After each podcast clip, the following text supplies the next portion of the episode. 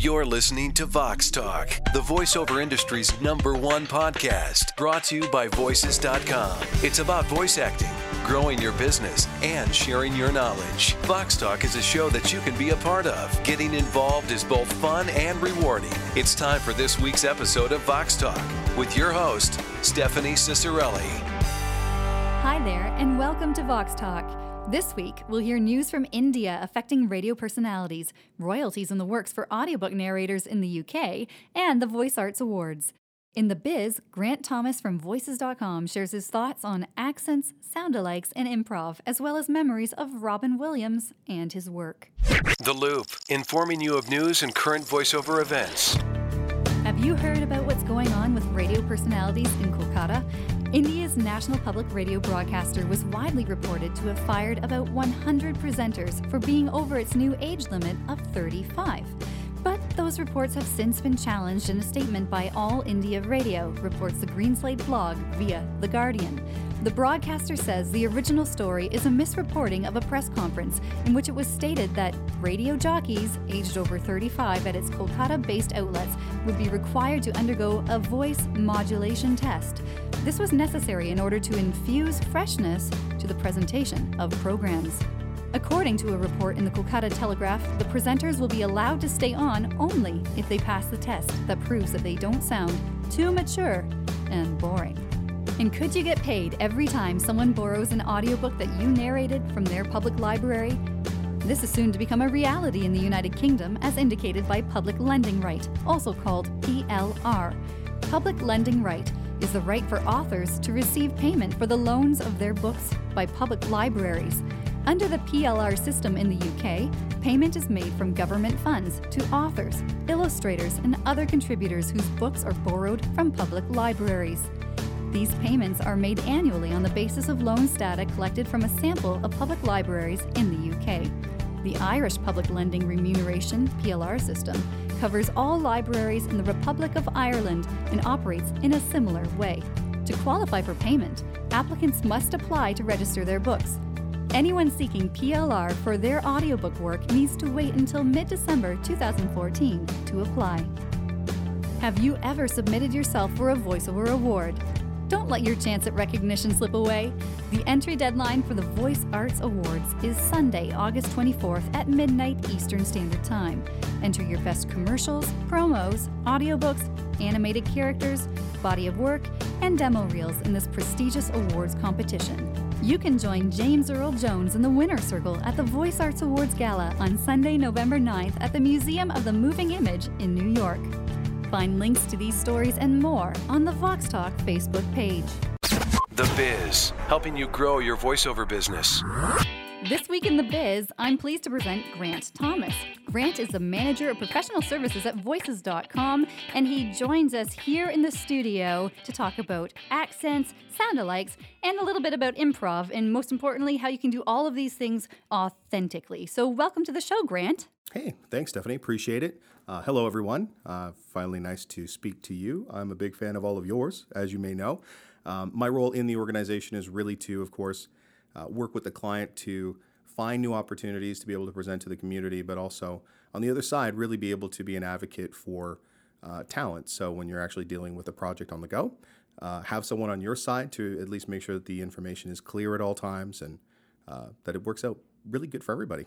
Indeed. And I know that you are a favorite of many voice talent too. Grant, and of course, your clients really appreciate how you work with them and, and you bring a wonderful layer of just experience and, and, depth to, to what we do here at Voices. So thank you so much. And I'm, I'm surprised that we've waited this long, frankly, to have you on the show. I've been waiting and waiting to have Grant on. So thank I've you very much. I've been surprised too, and thank you for answering all my emails. Um, this is like a dream come true for me, so I really appreciate it. yeah, I, I love your acceptance speech there. That's great. All right. So, um, while we're talking, and I think um, people would really appreciate this conversation because it's about authenticity and it's, it's about how they can properly present themselves and their talents, being honest with what they can do in order to give the client exactly what they're looking for. So, Grant, um, if I could ask you a question, maybe about accents first. Sure. Yeah. So, what do you find uh, maybe makes someone stick out for uh, the wrong reasons when they're doing an accent? So, in other words, how easy is it for you to spot an accent that's off in an audition? I, am pretty good, to be honest with you. I don't know if it's that I'm just a fan of uh, whether it be cartoons, animation, throughout sort of you know all of my um, you know being a fan of just the media itself. But uh, ultimately, if the client is asking for something, and you can really get from a conversation with a client, you know, kind of where they're going with a particular product. It's you know targeted for you know an authentic uh, teen sound. It's targeted for an authentic region. You know, and if they're shooting for authenticity, you kind of know what you're hearing, right? And we all know when someone's putting on a hokey accent, right? there's a, there's that funny uncle everybody has, right? Who you know, no matter what, um, is going to come up with an Arnold Schwarzenegger ad lib, um, or you know something to that effect. So I think if you're if you're really listening, it's it's easy to pick out the people that are you know kind of maybe exposed to a certain type of accent. Maybe they're from the region themselves. They have family. Uh, those can sometimes lead to uh, you know some really excellent deliveries uh, versus the person who's kind of hamming it up a little bit. And maybe that works for certain types of products. Other times it's you're going to be the person who stands out. Mm-hmm. Might those people be trying too hard, perhaps? Like, because it's one thing to to kind of do an accent, and, and you think, well, I know enough about this to sound great for ten minutes, but but if someone's really trying to put on whatever that is, um, it really doesn't sound good, does it? No, and and that's just the thing. I think a good comparison would be, um, you know, if you're looking for let's say an authentic sounding, you know, like London, England accent, like Cockney accent, right? You're kind of thinking of perhaps like a Michael Caine, mm-hmm. right? Very distinct sound. You, you, you know that there's some real authenticity. And, and so it comes with a natural cadence, it comes with natural speaking. You're not looking for Dick Van Dyke, mm-hmm. who, you know, from uh, Mary Poppins was really kind of, uh, I think, lambasted throughout the uh, the VO community as maybe not nailing that accent. I think it's fair to say. Um, so I think that's where you come at it. I think you have to come at it with, um, you know, really listening to what the client's looking for. I think it's a client's responsibility to also be upfront with, you know, the use of the product, the market. Um, those types of details are important to help a talent maybe decide whether or not they want to jump in. But uh, I think authenticity versus being a caricature of an accent is is really the the two camps that you can fade into and depends on what the client's looking for. If they want a caricature, go for it. It's cartoony, it's a bit fun. It doesn't have to, you know, you don't have to nail it perfectly. And you can maybe ham it up a little bit. Those are great. Mm-hmm. Right? Yeah, when something's meant to be over the top and there's that freedom to do that, then certainly go for it, as you said. But I know that you've had some clients in the past that have really been sticklers about this whole you need to be a native speaker of this accent. And I know we've covered this in different ways through the blogs and, and even on podcasts, I believe, in the past. But Grant, can you tell us a story about when that happened? Absolutely. Okay. So, you know, in our side of uh, the casting uh, operation. We of course want to send anyone who is really putting forward a you know a clean read, does a custom audition, you know, nails the key things that the client's looking for. Now, if a client has a client of their own, and they're really listening to the, these auditions with authenticity in mind, a great example would be we had a, a client who is from Liverpool. They were putting a product together for local Liverpool audience, right? And they wanted someone who was fluent Liverpudlian. Now, if you can do that, that's great. But if the client is looking for someone, you know, with just uh, you know, real authenticity. Like, you know, this is a real person who's speaking to our people. Not only that, they are themselves the people that are in the audience. We were actually, I was really happy, but we were able to deliver a lineup of great talents. And there was one particular talent who happened to be American who nailed it and fooled them. Oh. Fooled the locals, right? Mm-hmm. Um, so we book a phone patch session it's going, you know, we're, we're really excited about it. You know, we're really surprised too that this American talent uh, did such a great job. But that's what these surprises are, are really great uh, when you put a talent forward and they and they nail it. So we were excited about it. And then when the client got on the phone, and of course the beginning of the phone patch is, so how's it going? Yep, I'm gonna bust into this uh, UK accent in just oh, a second. No. In five, four, three, two, and they're like, hold up. Oh no. no, we want it authentic, and, and, it just it kind of ruined the illusion mm-hmm. for them. Now I think it's a, it's a it's a credit to the talent's uh, genuine abilities. So I mean, those are the types of uh, you know odd situations for a mismatch, but that's how that's how real authenticity uh, is for a client. They are looking for that type of thing. Mm-hmm. So if if you have that, let's say in the job description, uh, when a talent is looking at those uh, words, authenticity, authentic, you must be from here, be a local, you need to sound like you are from this place. They really actually might mean you should have been from this place versus you um, perhaps have adopted the accent and are quite convincing at it. Absolutely. Now, I'm I'm all about still trying to get the talent um, a successful gig. Mm-hmm. So if it says authentic, be ready to put that accent on full time, and take it and run with it, basically. So um, I'm not going to deter anyone from trying. This would be a great example of when it completely worked. And you know they were looking for authentic, and we had a talent who nailed it. So you know I think it's still a win. I actually think it was a little bit of a, a funny client experience. yeah. Um, but you know I, I think you know if you can put something together where you can believably carry that conversation you know, if you've maybe been a, a, world traveler a little bit, spent some time in a country, and you know, based in that immersion, we're able to take away something into the cadence, the sort of local natural flow. Bring it to what you can do. It's it's all the more opportunities that you're going to be exposed to and, and, and able to participate in. Mm-hmm. Now, can you tell me about a situation maybe where someone actually did put the accent on and they weren't a native speaker, but but they were so good at it that no one even cared? Oh, most definitely. So, you know, here's a great example of, you know, if you're doing radio spots, these these things can be very quick, very punchy, and if you can hit something in terms of the spirit of that tone, no one's going to really kind of check the authenticity. Mm-hmm. They expect to hear sort of that radio sound, which is a little bit more bombastic, a little bit more boisterous in many cases. Radio is very amped up, right? So, as such, you know, a radio personality with an accent kind of sounds. I mean, if you if you tune into uh, international radio, it doesn't matter anywhere in the world, there's that cadence that's classic radio. They all have that sort of, you know, perfect mic settings to make them sound very bassy, um, high energy. You know, the, the the words have like really really you know pregnant pauses in between, and it's all you know. There's there's that cadence, and we all know what we're talking about. If you can have an accent and it's that type of product, go for it. Because believe it or not, that that stuff works. Because the overall message is really a radio product with the right cadence and yeah, it's got a little bit of that accent hook. Go for mm-hmm. it. And you also find a lot of times too, um, radio stations from different parts of the world are looking for not the local accent, right? They're looking for something just a little spicy or something just a little different mm-hmm. to maybe give them a feeling of um, international appeal or maybe the style of music or the style of uh, product that they're putting out uh, reflects you know, kind of more of a global feel. So this could be maybe where those caricatures could come in, like um, for example, maybe someone trying to do a British accent. Have you seen where an American has successfully pulled that off to their own people, but in kind of a funny way? Most definitely, and and that falls into um, you know real character talents, and we have some phenomenal character talents. Uh, uh, you know, people that can really you know grab the essence of the character. And yeah, there's some tropes that you're playing with, and it's not necessarily um, you know uh, pure conversational. It's really you know that sort of personality is the thing that stands out the most but uh, a lot of video games are the types of things that we will book. And there are people from Midwest US who are fantastic. And globally, you would never know where they're really from. They're doing video games uh, around the world mm-hmm. and uh, any kind of accent. They're doing uh, urban, sort of African American type personalities. They're doing uh, really, you name it. What they're going to be able to do is effectively capture the feeling of that particular character, right?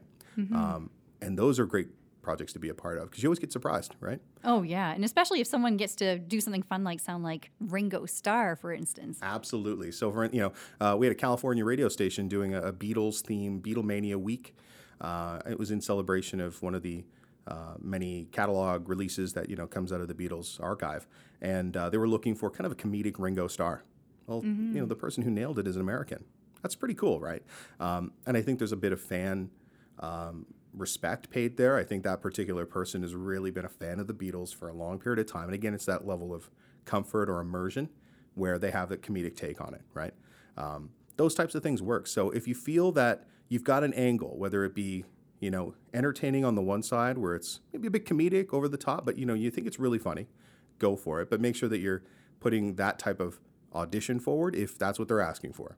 If they're asking for a realistic sounding, you know, kid from uh, Scotland, um, you know, think twice about you know who you're competing with, yeah, right? True. Well, the last thing that anyone wants to do, and I, I, don't, I don't know if all voice talent are necessarily thinking about this as it happens, but but if you're submitting for something that you're technically not qualified for, or you don't sound like you're authentic in that role, like for instance, if you are not a Scottish child, Yes. perhaps do not audition for that, or you know, like there's just you don't want to give anyone the wrong impression of your abilities, uh, especially if you can prevent that from happening. So to be more selective, perhaps in the auditioning process. Very true, very true. And so, you know, when we get lineups, I'm often, anytime I look for accents, I'm always kind of surprised. It's funny, uh, it's fun for us, I got to admit. You know, there's a, you know, I'll, I may have in certain uh, requirements that we're posting, maybe 20 people, and there's a wide array of just you know interesting characters in there. But you know, if I'm looking for a realistic sounding child, it's like, hi, you know, here's my voice now. You know, it's a very high pitch register, high pitch register, and then it's realistic sounding child in one, two, three. All right. And they're doing it in the exact same radio cadence that they've Oh, always no. done. So that's where I think, you know, let's be honest, read the artistic direction if it's been provided. Yeah, clients don't always do it, but if they have done, that's really when you stand out as a sore thumb. Oh, you know? yes, And your time's worth something. You're, you know, you're spending time plugging in, you're spending time reading the text.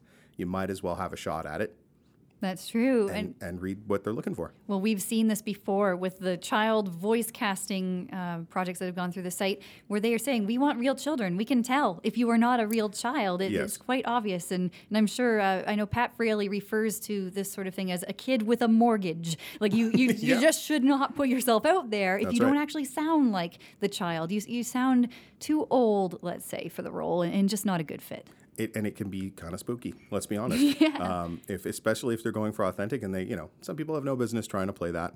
Um, th- I mean, especially if you know, and we have a very large community. There's a lot of voice talents that are bringing their kids into the industry, so you know they have access. If they're looking for authentic children, we're going we're going to find them. Mm-hmm. And if you're throwing your hat in the ring and you know uh, you've been a smoker for a long period of time, and no judgments here, but your voice is definitely you It's know changed. harder and harder, changed.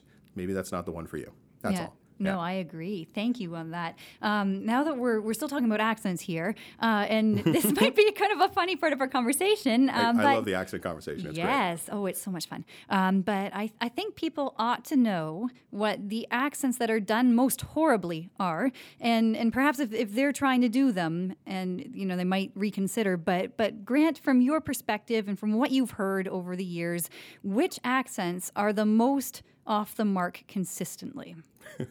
Okay.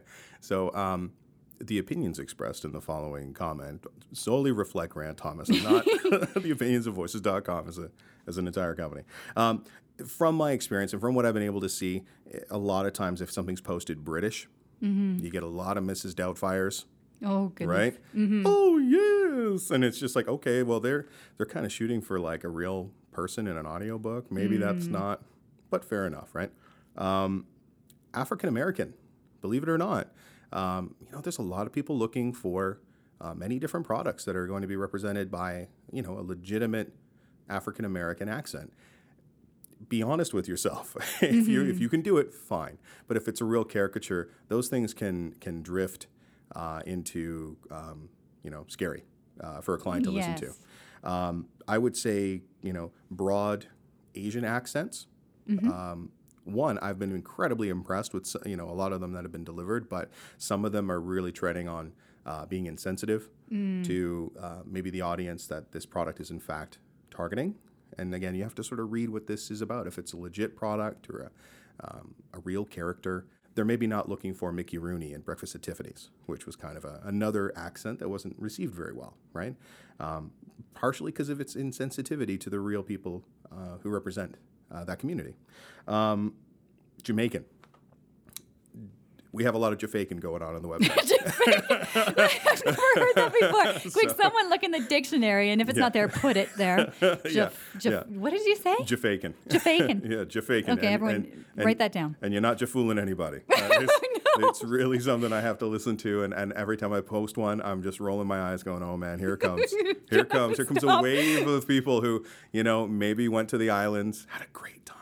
But maybe, just maybe, this is not going to be a gig you really ever got. so, Oh, goodness. yeah. Uh, Oh. And then the last one I would say is maybe sort of a, a you know a broad uh, East Indian.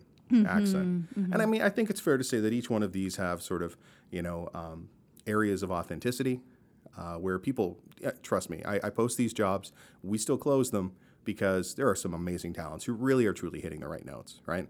Uh, it's up to us to put the right artistic direction, but every time I any any one of these five, I get caricatures that are just way off the wall, and we have to sort of sit back and go, "Oh my goodness, that's like," and and a lot of times it's time capsuled caricatures, Mm-hmm. or maybe that's not what people really talk or sound like now. It's like a, an odd stereotype from some pop culture thing, however long ago, Definitely, and it just Like, should not a, have that's stuck. a '70s stereotype. What they're doing right there, that doesn't.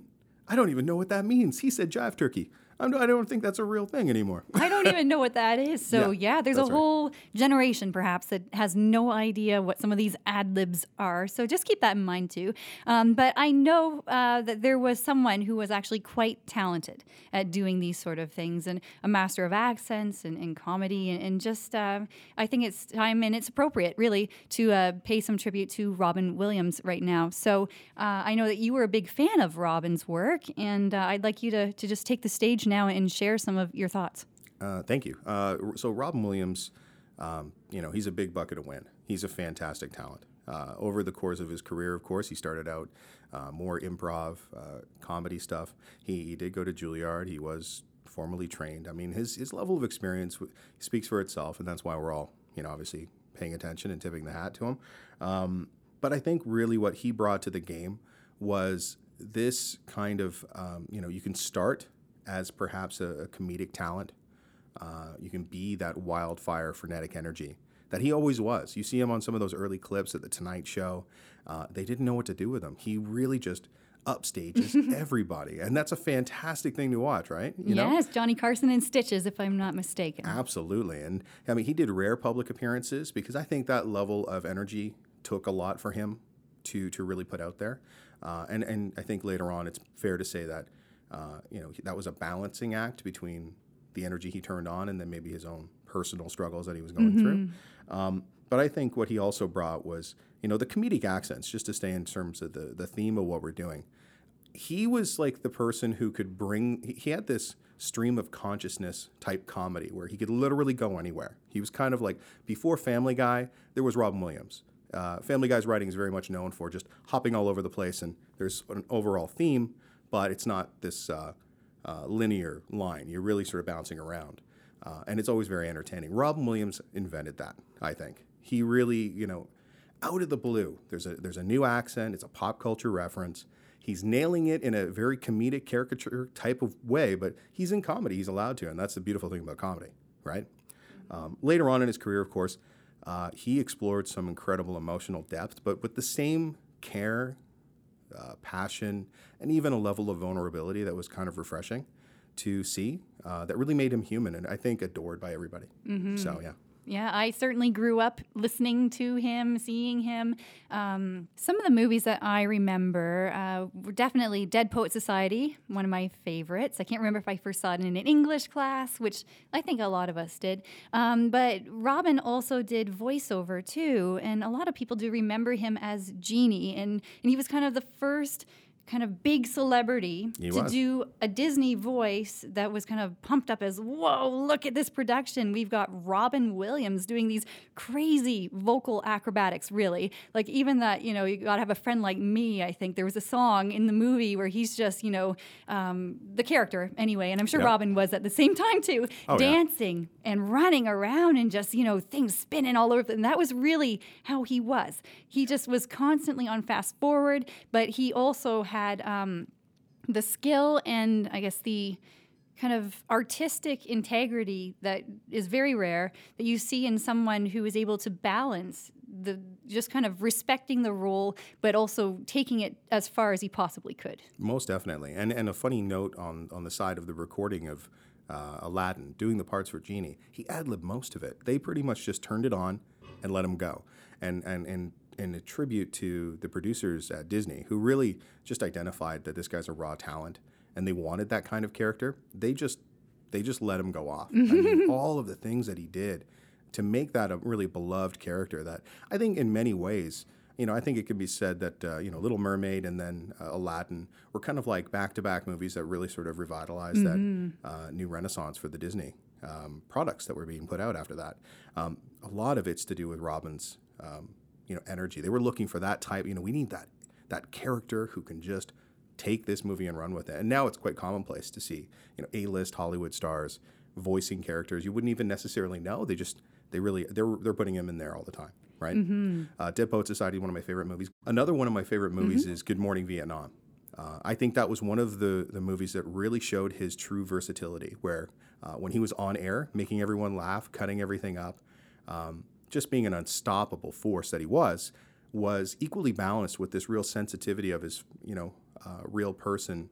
Um, you know, kind of a exposure to the Vietnam experience, and, and that was a brilliant movie. I really saw that, um, and and and of course, Good Will Hunting. You know, he you know obviously he he finally got some some real acclaim for that. Mm-hmm. Um, but those are you know if you think about it, a transition from originally Mork and Mindy to say something that's so serious is uh, Good Will Hunting, just a phenomenal career. Uh, he will truly be missed. I agree. And certainly, I think everyone listening to this podcast agrees. Uh, Robin, uh, I can't even count the number of Facebook status updates I have seen, just kind of, you know, with people obviously mourning, having great grief, um, but also attributing him as an influence and someone who helped to shape their acting careers, someone in whose footsteps they could follow.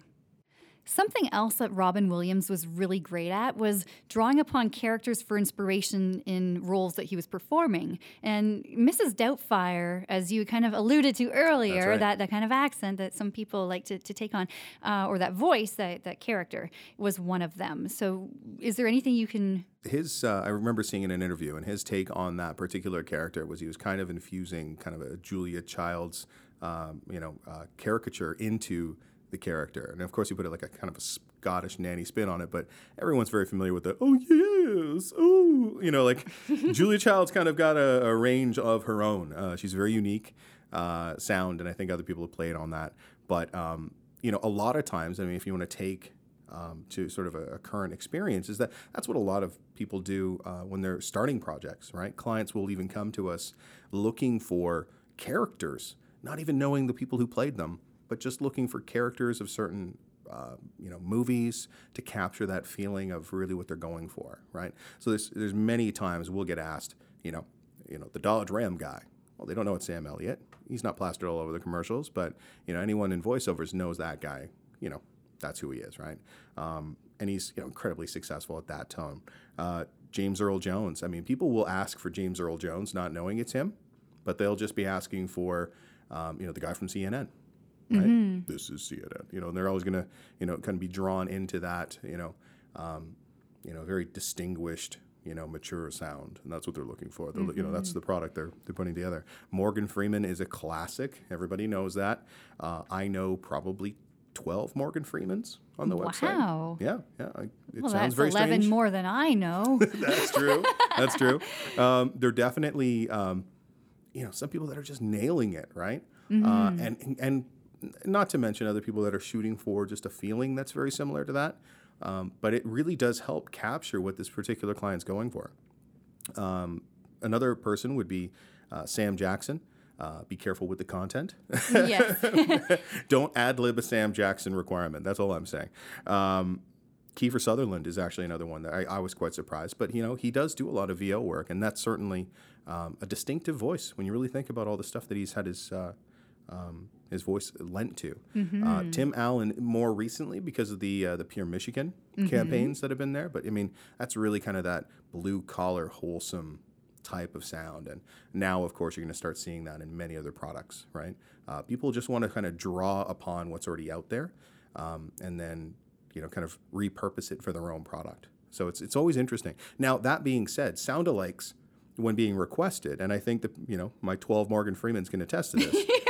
it can say that they're looking for Morgan Freeman. They don't always pick a Morgan Freeman. Oh. Right? Mm-hmm. They're picking someone who's unique and someone who sounds legitimately authentic, who's got that kind of voice, maybe that kind of cadence, but is not trying to pull off a character. Mm-hmm. So, you know, never be afraid if the cli- if the client is asking for one thing, maybe even be willing to go two reads, right? State it in your slate. Go, you know, I'm going to do it in a Morgan Freeman type voice, and I'm going to do it in sort of more natural conversation voice give yourself the uh, the versatility or you know the ability to sort of bet against or hedge your bets, if you will. to, to get the gig. I know sometimes the talent will actually put that in their proposals because sometimes, and I don't know, it's, it's different from person to person who's working here, but That's but right. sometimes uh, you appreciate hearing them say something in their audition, and, and sometimes it's just like, no, just read the copy. So um, it, I think it's really great that the talent can do more than one take, and they certainly should if they feel they have something that they would like to add. We certainly have many talented voice actors who can take on the likes of Sam Elliott, James Earl Jones, Morgan Freeman, Sam Jackson, as you mentioned, and uh, possibly even Kiefer Sutherland. I know his dad, Donald Sutherland, is big in VO circles as well. Tremendous. So, so there's a bit of that, maybe a legacy, maybe uh, you know that's working there. Um, but something I find really interesting, actually, is that it isn't necessarily having to sound so close to somebody uh, in terms of you sound exactly like the celebrity. It's more about sounding um, like how they talk. It's about the cadence, the phrasing, where you breathe, how you pause. Uh, it, it's more or less just that sort of um, interpretation of the speaking style versus actually sounding 100% like someone else. Absolutely. And if you think about it, um, there are people that are going to do impersonations. That's kind of like a Rich Little thing. They're nailing it to sound exactly like that other person. Other times, they're looking for a cool character. I want someone who's as cool as George Clooney. That's not really a sound alike kind of voice thing. They're looking for someone to sort of reflect that confidence. you know? It could be attitude, maybe. attitude is everything. Um, the ability to, um, you know, deliver the lines in a realistic tone, embracing the character that you know hopefully is uh, you've been given enough artistic direction or background on the character you're reading to be able to kind of capture that thing. It's a it's a it's a it's a funny science that we're in, where you know these are all intangibles, but when you really break it down, it's how much you're sort of paying attention to the cues that you're being given will really lend itself to the level of success that you can make. So, all of that said, and just kind of encouraging talent to read the copy as if they're kind of walking in the shoes of, of maybe that talent they're trying to emulate, um, how do you feel about improv in auditions? Is, is that something that they should be doing, or does that take away from maybe the integrity of the script or possibly the authenticity that they're trying to portray? Very interesting question. So, um, there's a couple of talents that have been able to, especially if the, the client is looking for conversational. I, I think, honestly, when you see the word conversational, it's kind of a green light for a little bit of improv. You're allowed to stretch the text a little bit. You know, you're allowed to put maybe a couple of lines in there that you feel more comfortable with.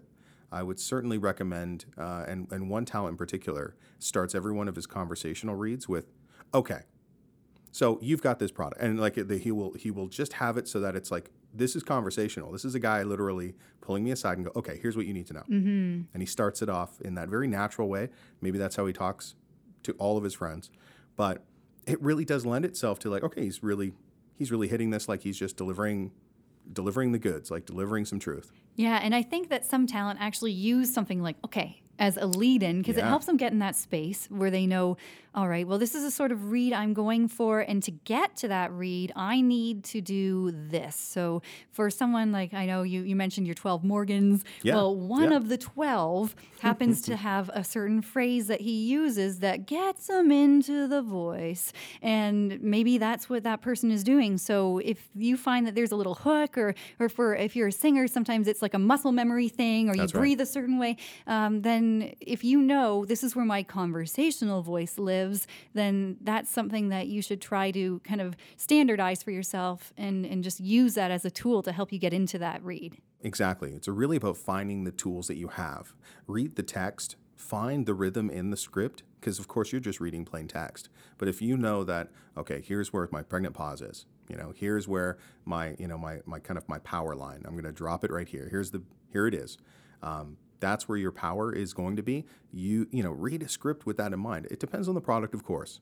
But if you're, you know, looking for conversational and they're looking for a bit of ad lib, and they're, you know, they're trying to look for something believably real world, think about how you would say this as if you were um, delivering it to a friend. Think about how you would say this if you were really just embracing what the message is. You know, this person uh, in this particular character is obviously delivering something that means something to them, and they want to hear it in a way that that sounds real world. It's um, a lot of, and here's an, here's a side where improv doesn't get applied so much, or conversational doesn't get applied so much, and I would say that's a lot of international talents. A lot of the criticism that we get is that Um, international reads, uh, whether it be from Japan or from uh, you know Cantonese or Mandarin, they're very formal, almost too stiff. So to get a, a very conversational dialect from them is almost seen as street talk, mm. too informal, improper, mm-hmm. right? And so a lot of clients are looking for more casual conversation, more real world, on the street, uh, first person dialogue. And I don't think they're necessarily getting that from a lot of auditions, perhaps because there is a feeling of education and properness to uh, what has to be delivered. Uh, it's almost like what uh, used to be uh, criticized or, or looked at from early broadcast uh, footage of, say, BBC and things of that nature. And everything was like the Queen's English. You couldn't break it and sound like you were a real person from the street. And it was only later on in the 60s and in the 70s, of course, you start seeing radio start to have a personality that reflected the people who were, in fact, listening to it, right? And I think if you look at other markets on an international level, uh, a lot of tech companies and a lot of other brands, cool brands, are really looking for a cool person to represent it. And they don't want to necessarily have kind of a school teacher's um, delivery of that type of uh, dialogue. Um, if a good example would be um, Japanese, uh, a lot of times is incredibly formal. I mean, there's there's a lot of um, proper uh, language there that uh, you know there's a huge amount of respect for you know saying it properly, right? And there's almost uh, you know street talk is looked down upon from kind of a professional standing to a certain extent. You wouldn't say that in the office and with your colleagues and whatnot. You would be proper, but if you're watching you know a Coca-Cola advertisement or if you're watching a, you know a telephone company, right, and they want to really capture a youth market, they're going to shoot for something uh, more natural. Uh, something I've, I've been told is called like Osaka Ben or uh, uh Kansai Ben, uh, which is really just a, a region of uh, of kind of sl- not slang conversation, but just the way that they sort of stretch their words out and talk like real people, right? So I would always encourage people if you see something that says conversational, that's a green light to ad lib, but green light in the sense of make it your own, make it something believable, make it something you would say to a friend. No, that's great advice, Grant, because oftentimes people think that improv means change everything when it really only means interpret this in your own way with the text still remaining in, in the shape that it was before you encountered it. Absolutely. And if you think about it, they've given you some instruction in the first place and given you some license perhaps to stretch it a bit. Well, if you're going to do two takes, give them the one that you think they're perhaps looking for the most right up front. And then on the second one, you know, add some creativity to it. Don't destroy the artistic direction and go in a complete, you know, now I'm doing it in this accent because I can do a believable Arnold Schwarzenegger. And it's like, no, you know, keep keep within the range, but uh, give them what they're really looking for first. And then if you have a second read, just say so in your slate. It lets them know what they're listening for. Right. So following the artistic direction is very important. And just so our listeners know, how would you describe a well improvised read? I think a, a well improvised read is something that reads believable, reads authentic, um, or reads comedic. Again, it depends on the product, of course, but if the radio station is looking for just some sort of you know, wacky character, that's that's a, a wide open space, right? Have some fun with it bring your A game, bring something that you do that makes your friends laugh. That's great, right? Uh, but if they're looking for you know you to be able to stretch this character out to make them more believable but conversational, then of course keep it in mind. They're looking for someone who sounds like a real person. You know, so don't read it so stiff. Have fun with it. Don't feel that you have to read it exactly how it's written. They're giving you that ability to to breathe some life into a character. In fact, so um, take it and run with it. Uh, you'll be surprised the, the, the people that who are doing uh, conversational uh, auditions and not delivering a conversational read are doing themselves a disservice. But when you're delivering one that's believable, you stand out, and that's just really a it's a nuanced thing. But I think it's very important to understand. And a lot of that comes from them feeling comfortable reading what they're reading and for their own authentic selves, if you will, to come through. So, that being said, how do you feel about people improvising more with their voice in terms of the tones, the colors, the, the fluctuation, as opposed to changing the words? Is that preferable, would you say? Uh, I would say so. Yeah, I think you, you probably have more ability to, um, you know, bring life to the words rather than completely, you know, redraft the words. Uh, a lot of times you'll you will hear a, a client who's like, "I like what they did, but what did they do that for?" And I or I, you know, in fact, I like what they did in terms of like range, but I can't present this to my client. These aren't the words I was in fact given. You know, so a lot of times our clients have clients of their own. They're maybe the visual uh, production house, uh, but they are you know really delivering a script that has been vetted by a marketing department, and every word means something, and you can't change it, right? So uh, just bear that in mind, right? Of course, if it's but if it's more about a conversation, you can add like likes and wells and common things that make it more comfortable for you to speak. I really don't think they'll have a problem with that. Mm-hmm. That's right. And uh, I think that this authenticity, the whole being authentic, is very important in voiceover because if you cannot make someone else believe that what you're saying is true, they're not going to believe it. And, and if you, frankly, don't believe what you're saying, it just won't come through as well either. So, can you think of, and I know this is off the top of your head at this point. That's what I do. but can you think of maybe a few examples of either campaigns or talent who have been able to be very believable in, in how they've read the copy? Like, who should people be listening to or, or trying to model their maybe conversational reads after? Okay, so uh, actual talents' names? If you'd sure, like. Yeah. No, absolutely. I mean, there's some talents who really deliver excellent conversational uh, dialogues. Please know that I'm not trying to exclude anyone. I feel like I'm now accepting an Oscar, and I have to include uh, everybody. But uh, I would say Mike O'Brien is uh, is fantastic for a conversational tone. I'd say Brad Ziffer is great for conversational, right? Um, I'd say uh, Dave Kaplan is fantastic, just in terms of you know believable, you know, guy in the office you know, everyday Joe who sounds like a person you would be speaking with, right? Well, how about the ladies? The ladies. Okay. So uh, I would say ladies that can really deliver a very conversational, relaxed read would be uh, Shelley Baldiga is a great talent for that, um, most definitely. I would say that, um, you know, uh, Diana Birdsall is great for that. You could also listen to Mindy Williamson. Mindy Williamson is a a newer talent to the site. I've seen her more often. She's delivering a relaxed conversational flow that, that people definitely gravitate towards. Um, I would say those three kind of stand out. Uh, and again, you know, just to name three off the top of my head, those are sort of the ones that are, um, you know, I've had the ability to work with more recently. Clients have been sort of booking them repeatedly, so I think that says something. Um, but I mean, that's not to mention. I mean, I've, I've worked with a lot of really fantastic talent, so um, I certainly don't want to exclude anyone. But you know, if you want to listen to someone for for style and, and believability and delivery, um, you know, those those talents are great. I'd even say like a Becky Shrimpton is a, is a talent who um, has a kind of a, a young adult conversational, real girl flow, girl next door type of thing, right? Um, Amanda Sellers falls into that category too. I think she's a, prime example of a great girl next door, right? Um, but I mean, we we have that's the best part about this site, is I, am always surprised so, uh, you know, I, I, listen to every single audition as they're coming in.